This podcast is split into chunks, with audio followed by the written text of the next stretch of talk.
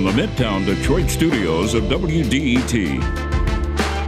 This is Detroit Today.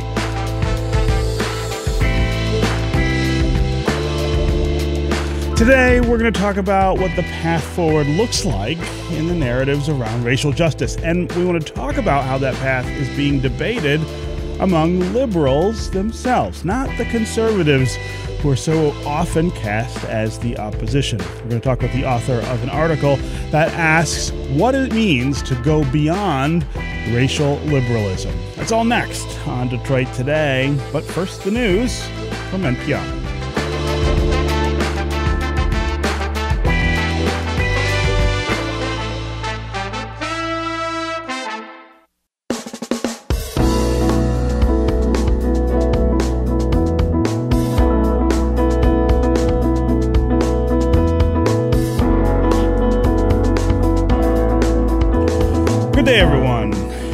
Welcome to Detroit Today on 1019 WDET. I'm Stephen Henderson, and as always, thanks for tuning in.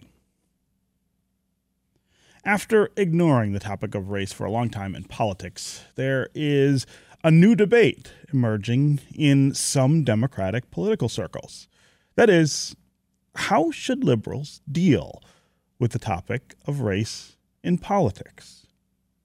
Should they lean into it and push hard for not only racial justice, but a pervasive racial consciousness that could shape a nation that is dedicated to the idea of equality? Or should Democrats ignore race and instead favor a colorblind, colorblind approach to policy issues and debates and lean toward a populist agenda that's aimed at attracting more white voters. That, of course, has been a debate inside the Democratic Party for some time. But many people now believe that Democrats not only need to talk about race and front it as a premier issue, but that they need to marry it with issues of class. That the way to expand the Democratic voting bloc is indeed to talk more about race. Now, this argument points to the Republican Party as an example. Think about the dog whistles and the explicitly racist language that the Conservative Party has begun to use over the past several decades, and think about the way that it has galvanized white voters in a surprising and enduring way. In a recent article, Roosevelt Institute CEO and President Felicia Wong discusses this broad debate bubbling up in Democratic circles and argues in favor of discussing race and class in order to win over a larger voting bloc, one that won't alienate white moderates. But as Biden falls in the polls and Democrats look less likely to pass bigger spending bills, let alone voting rights legislation. What does that strategy mean for the midterms? Will that philosophy bring more people to the polls? Or will it turn them away? Will it bring more people to the polls in a way that will help Democrats? Or will it energize white voters against the Democratic Party? And what does the message and the strategy literally look like on the ground? What would you do as the Democratic Party to focus more on race, to try to use race as a rallying point for a liberal agenda? That's where we begin the conversation today. How should liberals, how should Democrats deal with issues of race? And joining us to talk about this is Felicia Wong. She's president and CEO of the Roosevelt Institute, a New York think tank dedicated to advancing the legacy and values of Franklin Delano Roosevelt. Felicia Wong, welcome to Detroit Today. Thank you so much. Glad to be here. So let's start with explaining that debate that I just discussed a bit in the intro.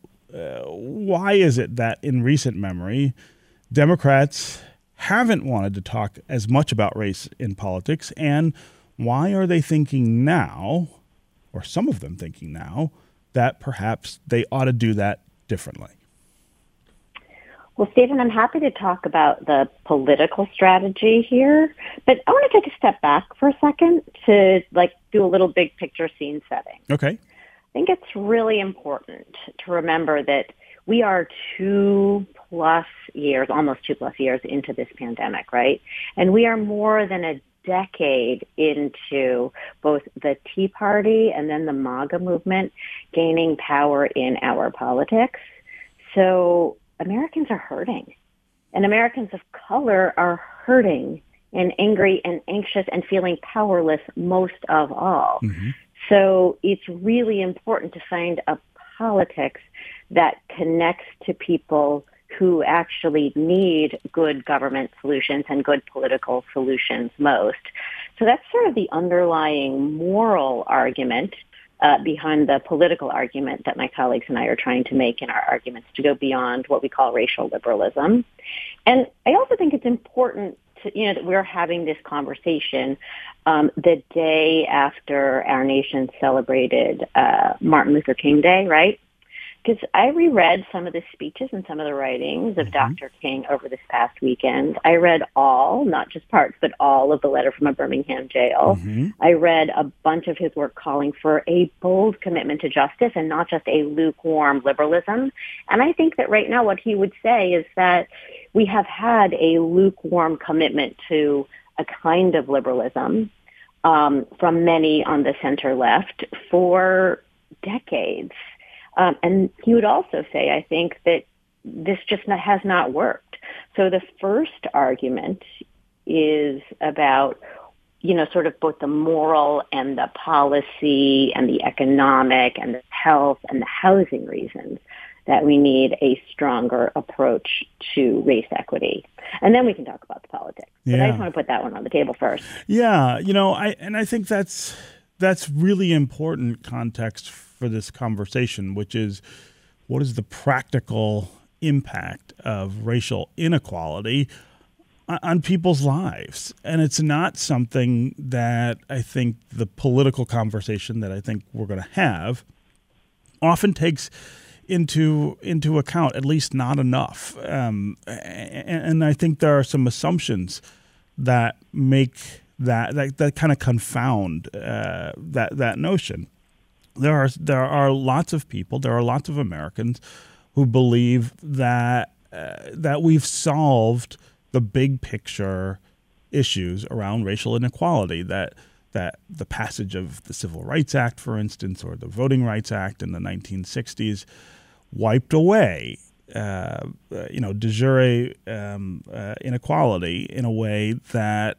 that means that most people today don't experience racial inequality in nearly the same way as people did before. And uh, you, as you point out, and and um, the examples that, that you point to, all suggest that that's that's not true. And it's I think that's the beginning of the divergence in the political narrative is who acknowledges that and and who's still denying it.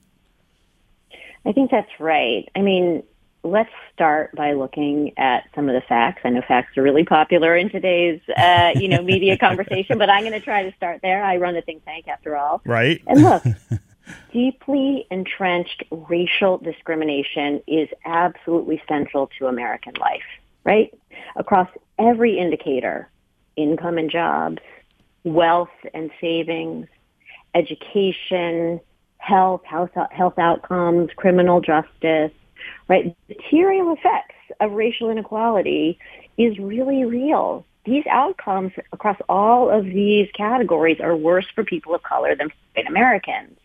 And here's the thing. This is true even when you take educational attainment into account. So for generations, certainly for decades, since I was little, right?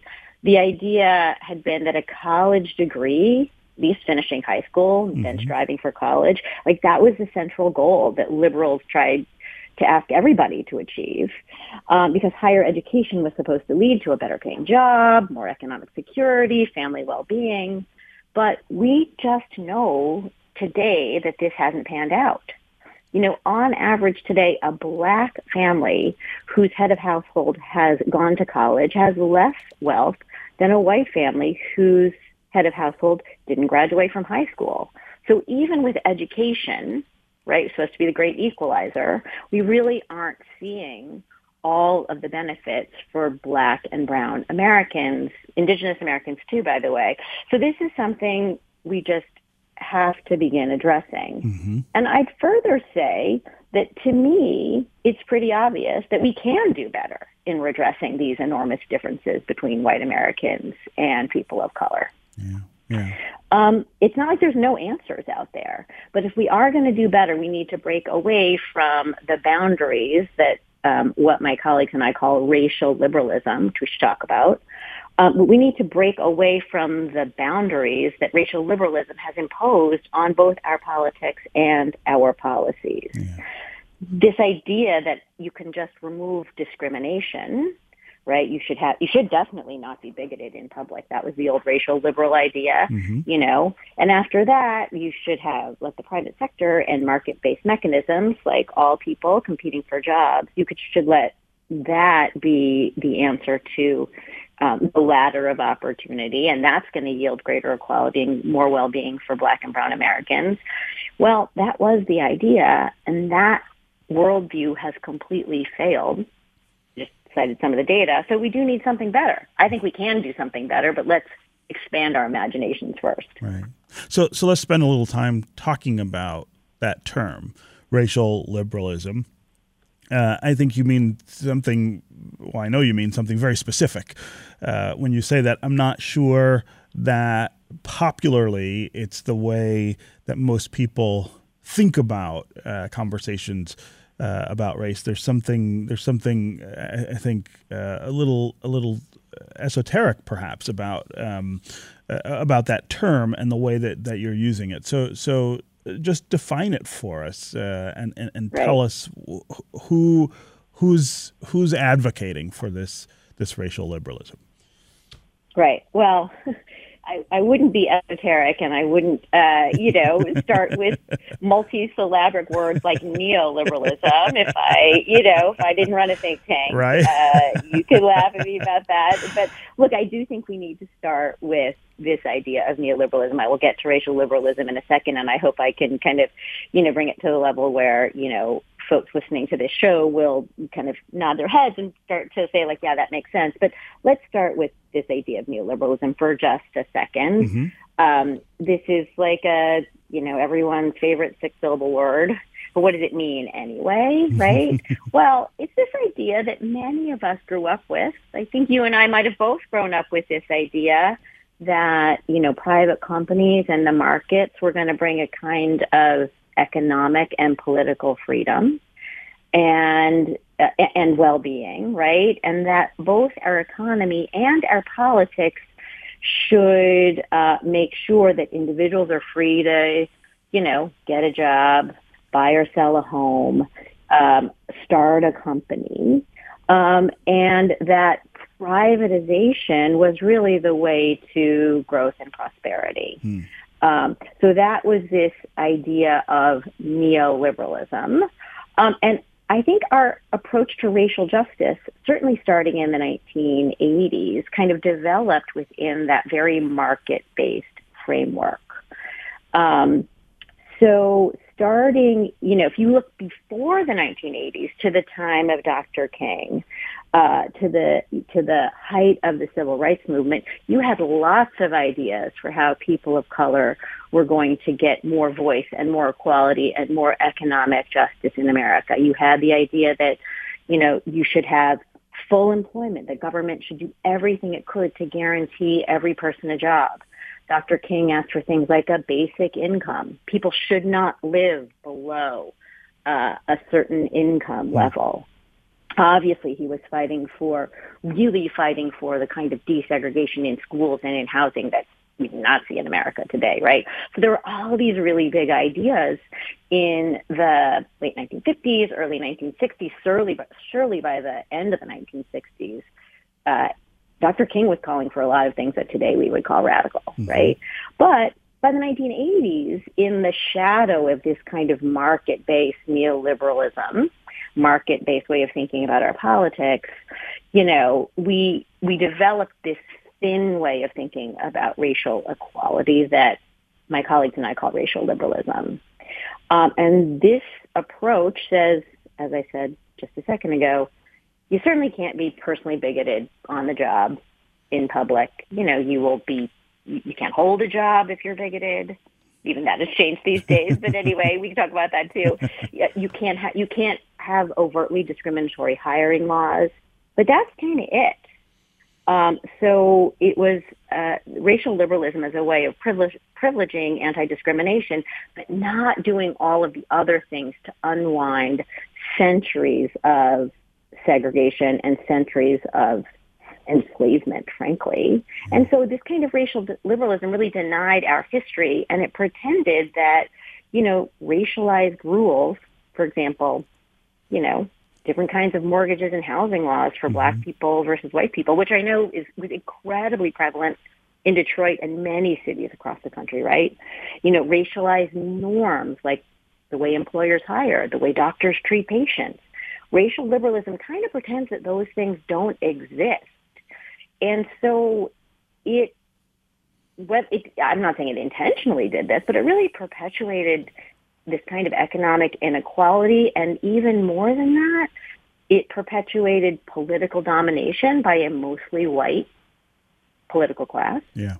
Yeah. Uh, and it also limited our imagination, as I said when I started out. You know, we just don't think anymore about the kinds of things that Dr. King was arguing for. Dr. King and many people in the civil rights movement, of course, uh, were arguing for in the 1960s. I'm not sure we've gone forward. I think we've kind of gone backward since then, and I think we need to recapture some of that some of that bold for our politics. I mean, I, I think maybe a shorthand for for for people to kind of understand uh, some of what we're talking about when we use that term racial liberalism is is the term race neutrality, which is which is kind of related, and and I think at the core of this idea of racial liberalism, this idea that if you just pretend that everyone is equal uh, and and act as though everyone should be equal, that it will be the, the the solve for for the racial inequality quote of the past. Um, and, and, as you point out, I, I think many, many, many of us uh, who were born after the 1960s uh, we're we're kind of bathed in this in this idea of of that being the way the way forward. Um, and and the difficulty now, I think, is undoing that learning to the extent that uh, you know the things that you were pointing out earlier in the conversation are true. That that sure, in an ideal world, uh, eliminating you know um, legal discrimination would have produced uh, a, a, a, more equal outcome, but it hasn't, and the reasons that it hasn't, um, you know, require us to think and talk, and in some cases, act specifically around the idea of race to to to sort of tear down those barriers. I mean, I think is that a fair sort of summation of of of that that that idea, that set of ideas? Yeah, that's totally fair, right? And in some very kind of ahistorical way, you can understand the appeal of race neutrality, treat everyone the same. But you can't treat everyone the same if we've got if we have if we centuries of history that have treated right. everybody differently, and we still do it, right? Yeah, yeah. Um, so yeah, you're absolutely right. Race neutrality, both in our kind of everyday practices and frankly embedded in our laws, that's part of what my colleagues and I are arguing. We've got to get past. Um, and I will also say this, and this can get us kind of into the political conversation, mm-hmm. right? Like, um, one thing to remember is that part of the political conversation and part of this idea of popularism, which is part of what the Democrats have been flirting with for the last year, only talk about things that are popular, in parentheses, popular with white people, because white people are still the majority of voters in presidential elections, and that is true, right? But only talk about things that are popular if you want people to vote for you. Well, here's the thing. Um, public opinion in this country has never been the place to start on matters of racial justice right. because it has never been race forward, right? In 1964, again, going back to the 60s, you know, 74% of Americans believed that civil rights movements would hurt the movement for racial equality. I mean, now we just celebrated the King weekend, but mm-hmm. then people did not want to see civil rights demonstrations. In 1965, you know, almost 70% of Americans were hesitant. They didn't know what to think about the Civil Rights Act. They wanted to see everything go slow. Um, obviously, that's changed now. You know, four out of five Americans now believe that our mid-century achievement of civil rights is one of the greatest things we achieved in the 20th century. So public opinion can change. And the problem with this idea of popularism, only talk about things that are popular, uh, again, mostly with white people, is that you're going to be sort of the thermometer, just measuring where things are right now. And I'm not going to pretend that things are great right now, mm-hmm. but you're not going to be the thermostat. You're not going to try to lead people um, where um, they need to go, and frankly, where many of them, I believe, want to go, but they don't have like a positive project to sign up for. So you end up kind of moving to the lowest common denominator, and the lowest common denominator uh, is not great. Yeah. Yeah. Okay, we're going to take a quick break. And when we come back, we're going to continue this conversation with Felicia Wong, President and CEO of the Roosevelt Institute, uh, about this idea of how we talk about race, why we should talk about race, and how that takes shape in the context of our political dialogues uh, in this company in this country.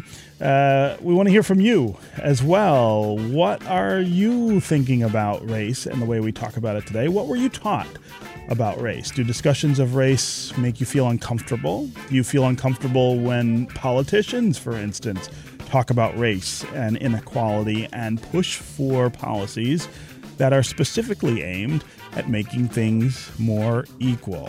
As always, the number here on the phones is 313 577 1019. That's 313 577 1019. You can also go to the WDET Facebook page or to Twitter and put comments there. We'll try to work you into the conversation that way.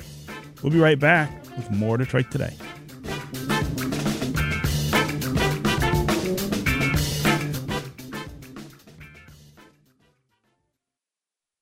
Bringing you news that matters, stories that impact your life, music from the Motor City and around the world.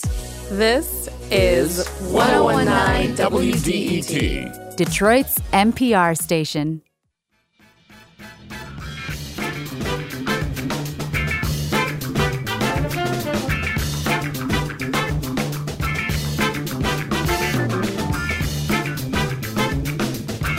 You're listening to Detroit today on 1019 WDET. I'm Stephen Henderson, and as always, thanks for tuning in. My guest this hour is Felicia Wong. She is president and CEO of the Roosevelt Institute, which is a New York think tank that is dedicated to advancing the legacy and values of Franklin Delano Roosevelt. Uh, we're talking with her today about a piece uh, she wrote about the ways that we talk about race and racism in politics. Uh, she's discussing the broad debate that's bubbling up in some Democratic circles that argues in favor of discussing race and class in a very explicit way in order to actually win over a larger voting bloc and do it in a way that won't alienate white moderates, the the block of voters that Democrats really depend on for electoral success but who often are a little sheepish about the idea of talking about things in racial terms, acknowledging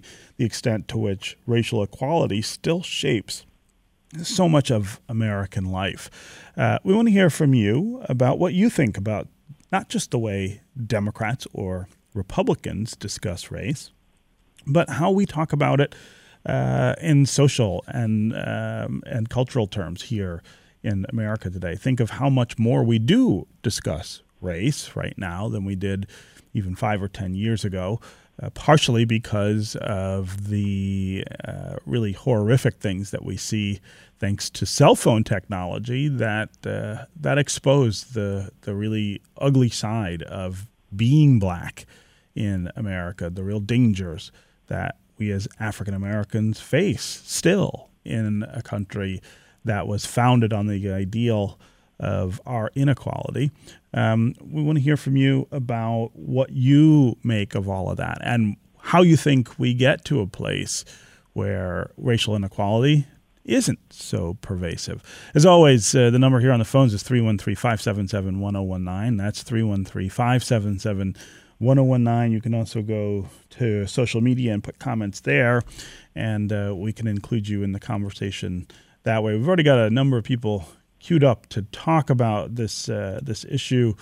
Um, but before we get to listeners, Felicia, I want to have you talk just a little about the political context here. That is what you were writing about. Um, but I guess the, the, the big picture question for me is why do you believe that a, a more explicit racial context for things um, uh, the, the the sort of inclusion of race and race inequality in discussion of policy will expand the voting bloc for Democrats. I know lots and lots of Democrats who would push back against that and say that's the reason they're unable to win in places like West Virginia, for instance, where Joe Manchin hangs on to his Senate seat uh, by a very thin hair. If he were to vote for voting rights legislation, for instance, I think he would say that'd be the end of his political career, at least in terms of uh, the Senate.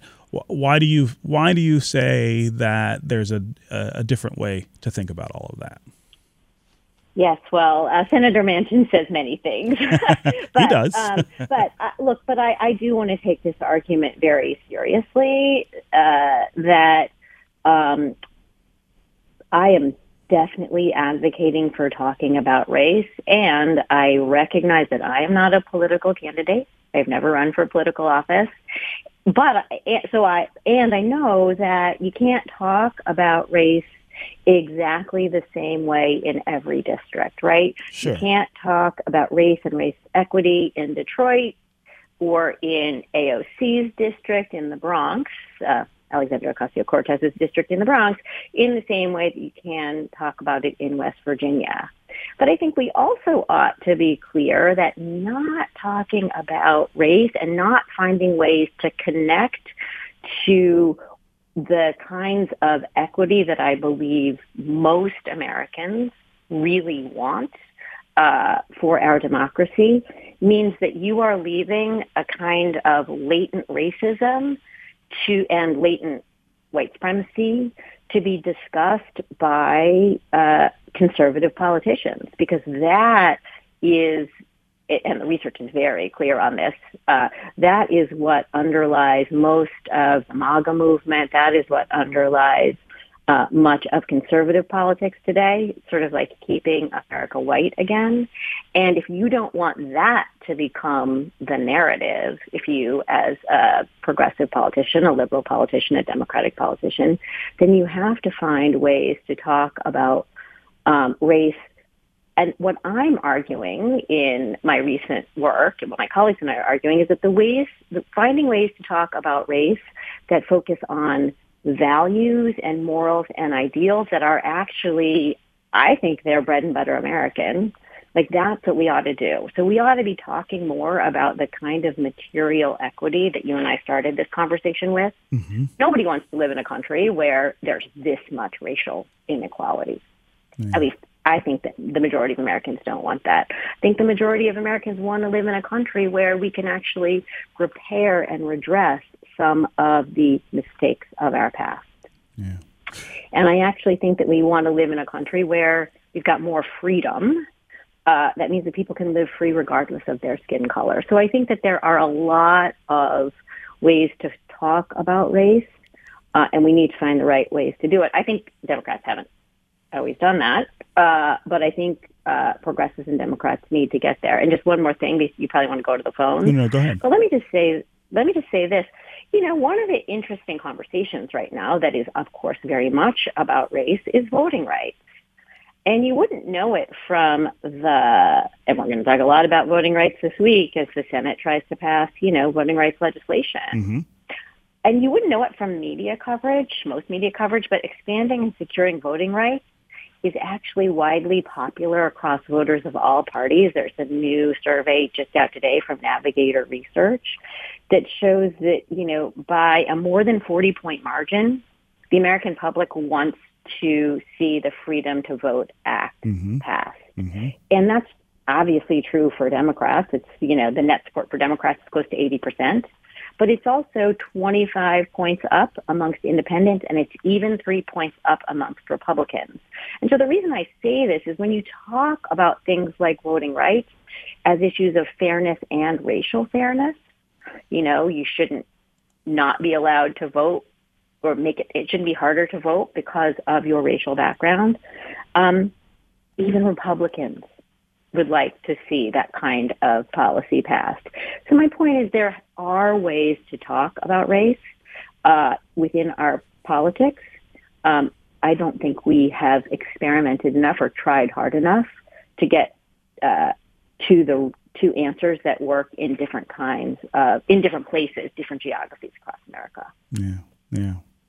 Uh, I want to read a social media comment and and take a call that I think uh, both really really focus on this point that we're talking about right now. Michael on Twitter says, um, purely anecdotal. I talked to a number of non-wealthy, low-income white people who don't follow politics closely, and they all theore- theoretically vote against the Democratic Party. They believe the Democratic Party is out to help people of color and higher income white people not them. He asks if that's normal. I also want to go to Alex in Bloomfield on the phones, who has West Bloomfield, um, who has a, a, similar point. Alex, welcome to the show.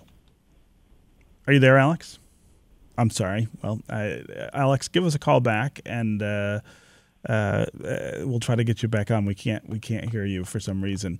Um, but Alex was also making a point about people reacting white people reacting poorly to Black Lives Matter and and thinking that these these protestations, these these demonstrations are somehow a threat to their well-being, their station in life. And and I think that is the the sort of uh, undercurrent of the the conversation that we're having is to what extent do white Americans believe that equality for African Americans means them giving something up, taking a step back, uh, subjecting themselves to a version of inequality uh, that African Americans experience? And I think that's uh, you have to you have to address that. I don't know if you address it head on or if you address it by as you're as you're kind of suggesting triangulating, right? Showing that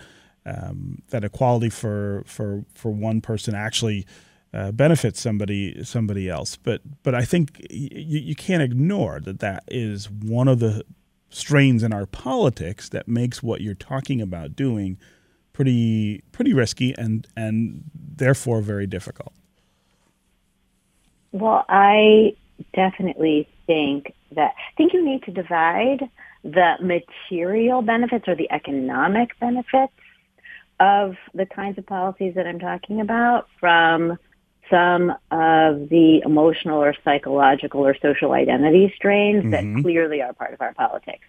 So it is very clear that Build Back Better, uh, which was the uh, is the legislation that I suppose remains in front of Congress right now, that um, argues for more public investments in green manufacturing and decarbonized, you know, uh, uh, sectors, decarbonizing sectors of our economy, and argues for investing in more for elder care, more for child care.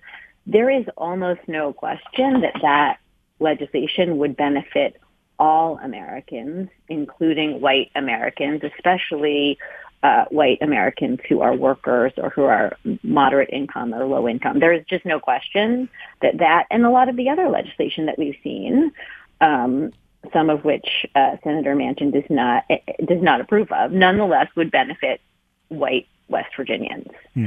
Uh, that being said, I do think that this psychological perception, the sort of uh, emotional wages or psychic wages of whiteness, are very real. Um, and that is largely because we have been subject not just to the social media sort of uh, attacks uh, from the right on the movement for Black Lives, but actually this strain of sort of uh, whiteness is better than blackness, and the closer you are to whiteness, uh, the more sort of benefit you get. This is a very long part of American piece of American history, American, you know, kind of political culture. Mm-hmm. It's it's not it's not just that it's being um, you know, uh, exacerbated by Instagram and Twitter and Facebook, although it is. It, it, it's, it's worsened by that for sure. And I think that uh, if we're being real, we have to contend with that. Um, that being said, I'll just say two things, which is um, I think it's really different um, for uh, younger generations. You know, I think that I have teenage kids, right? Uh, my kids and all of their friends um, are definitely much more comfortable talking about race, talking about whiteness, talking about Asianness. I'm Chinese American. My kids are uh, mixed race, Chinese American, identify as Asian. They're much more comfortable talking about this than are uh, people of my generation. And so I think that that is, I think we are going to see a much more fluid conversation about a multiracial democracy um, when we get to, uh, you know, when my kids are of voting age. Um, and then the other thing I would say is that you are seeing some, um, obviously there's tension amongst different racial groups, but there's also a lot of cross-racial solidarity that I'm heartened by. You know, Asians for Black Lives is very real. And Asians and, and African Americans, Asians and Black Americans have not always had great relationships, obviously. We know this. But Asians for Black Lives is a real movement.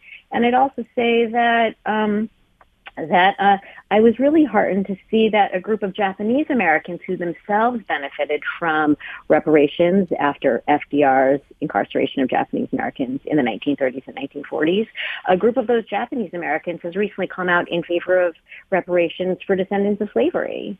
So um, I do think progress is possible. I don't think it's always easy. Yeah, yeah. Again, uh, thanks very much for the comment on Twitter Michael and Alex, uh, we did get your comment in there, even though we could not hear you on the phones. I want to take an, uh, another quick break here, and then when we come back, uh, continue this conversation with you, Felicia Wong, and with our listeners, uh, Bernadette in Redford, Aaron in Detroit, David in Southfield. We'll hear from you next if you want to join them. 313 577 1019 is the number on the phones. We'll be right back with more Detroit Today.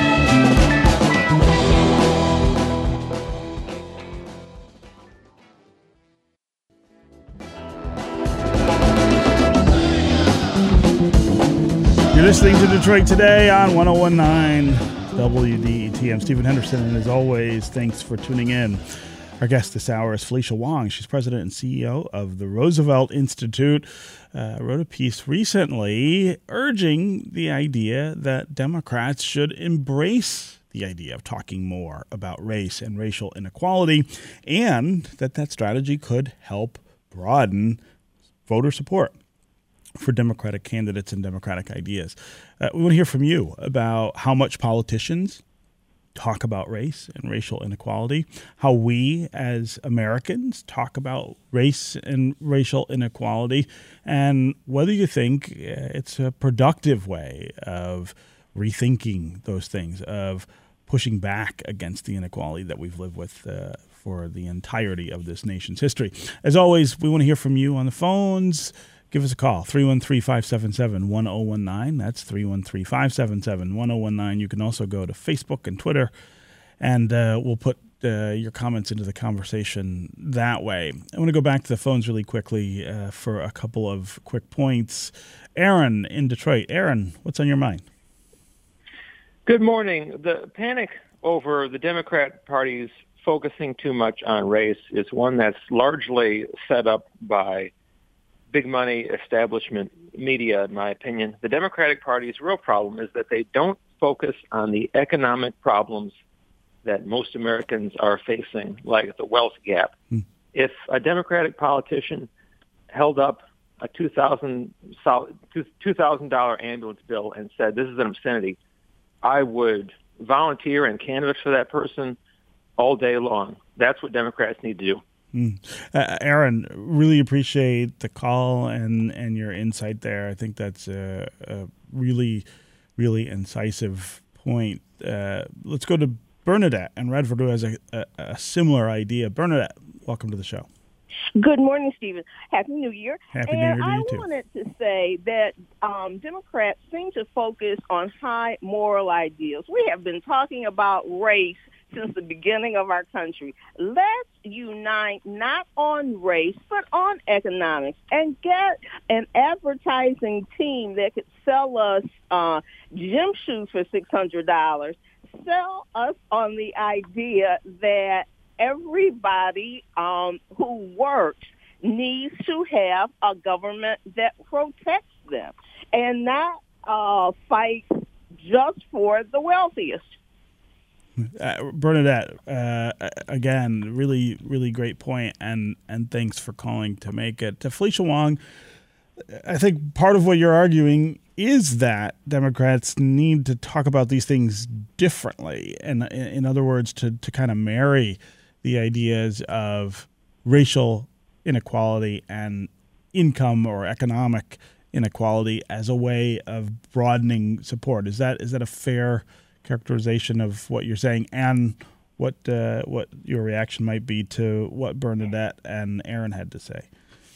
Yes, absolutely. I think one of the things I am most excited about in politics, and which is a hard sentence to say these days, by the way, but one of the things I'm most excited about in politics over the last couple of years is the way in which a kind of new economics that focuses on the wealth gap, that focuses on making sure that corporations and the wealthy pay their fair share, that doesn't let corporations and kind of private concerns run roughshod over our media. It's, we're tr- that is what Democrats, that is everything that the Democratic agenda is trying to put forward right now uh, in terms of antitrust legislation in front of Congress, in terms of, again, the Build Back Better Act, which I've discussed, which is currently stalled. So I think the idea that talking about economics more, and I would argue, weaving real uh, racial justice um, and the argument for a multiracial democracy into that way of talking about this new economics. That is what I is I am arguing for, and I love Bernadette's idea of hiring, you know, uh, an advertising firm that can tell, sell us six hundred dollars sneakers to do this. Believe me, I think Democrats have tried very hard to find the right advertising firm or the right the right kind of marketing for these arguments. Unfortunately, the playing field right now.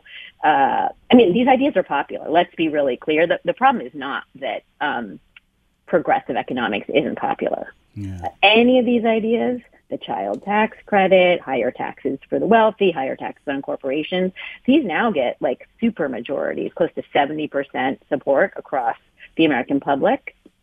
Um, the real problem is the playing field, and we've mentioned Senator Manchin several times, but the playing field against, you know, within which these ideas uh, need to traverse in order to become law.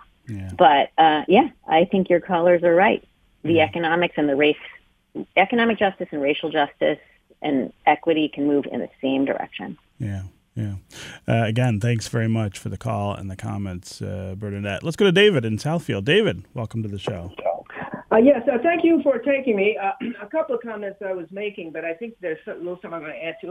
Um, I think that some of the it, it's true that there has been the racial justice issue. One can't deny, but sometimes I think it, there may be some intrinsic problems that we should look at.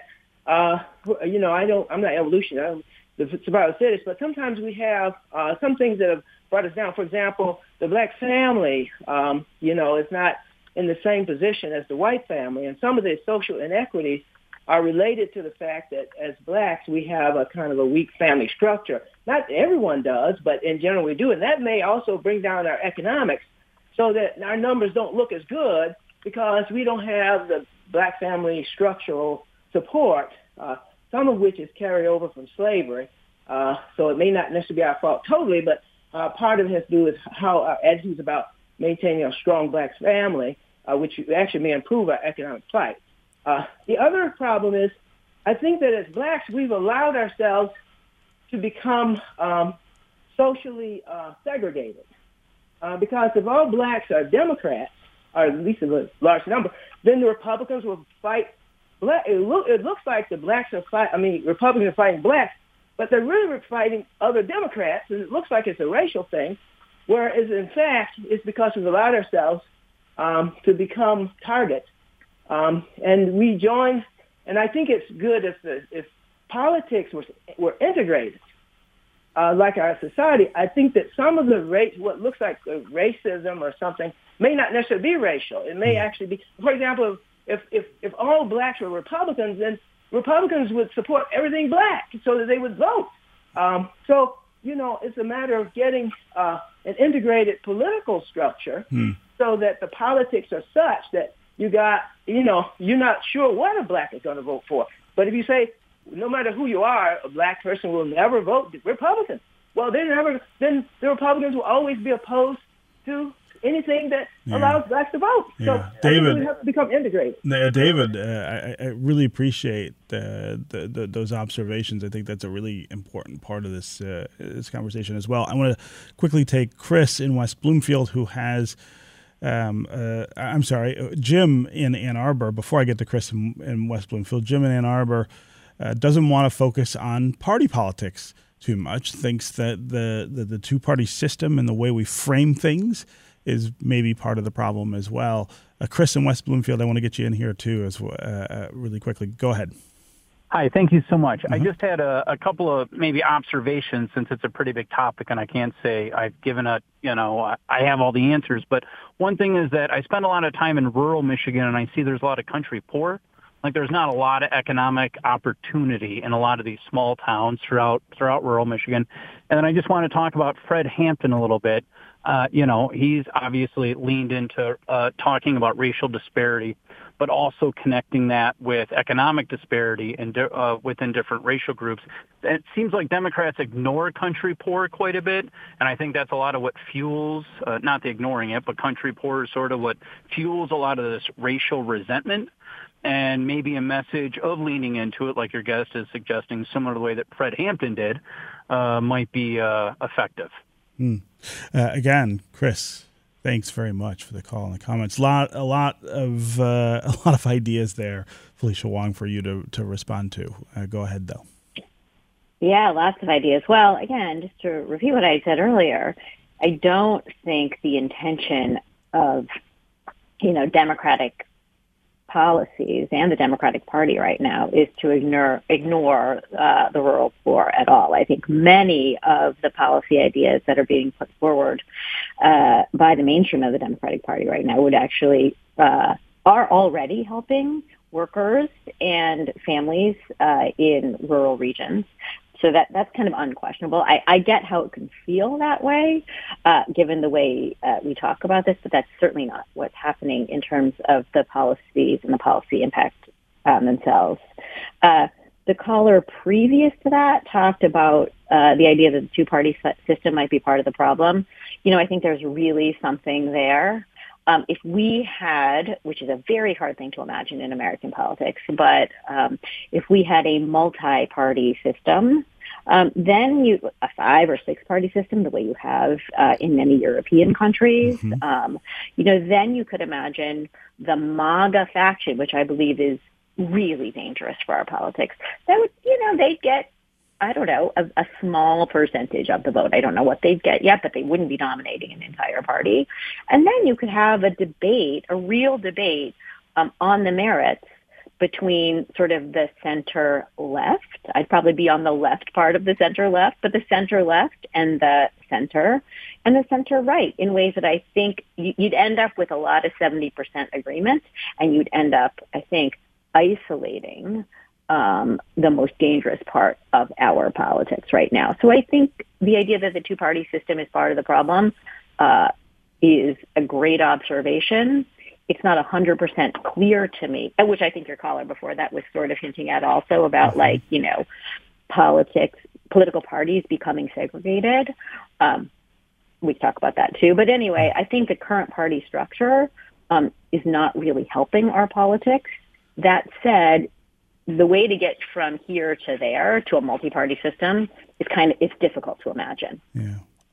Okay, uh, Felicia Wong, president and CEO of the Roosevelt Institute. It was really great to have you here with us for this conversation. Thanks so much for for joining us.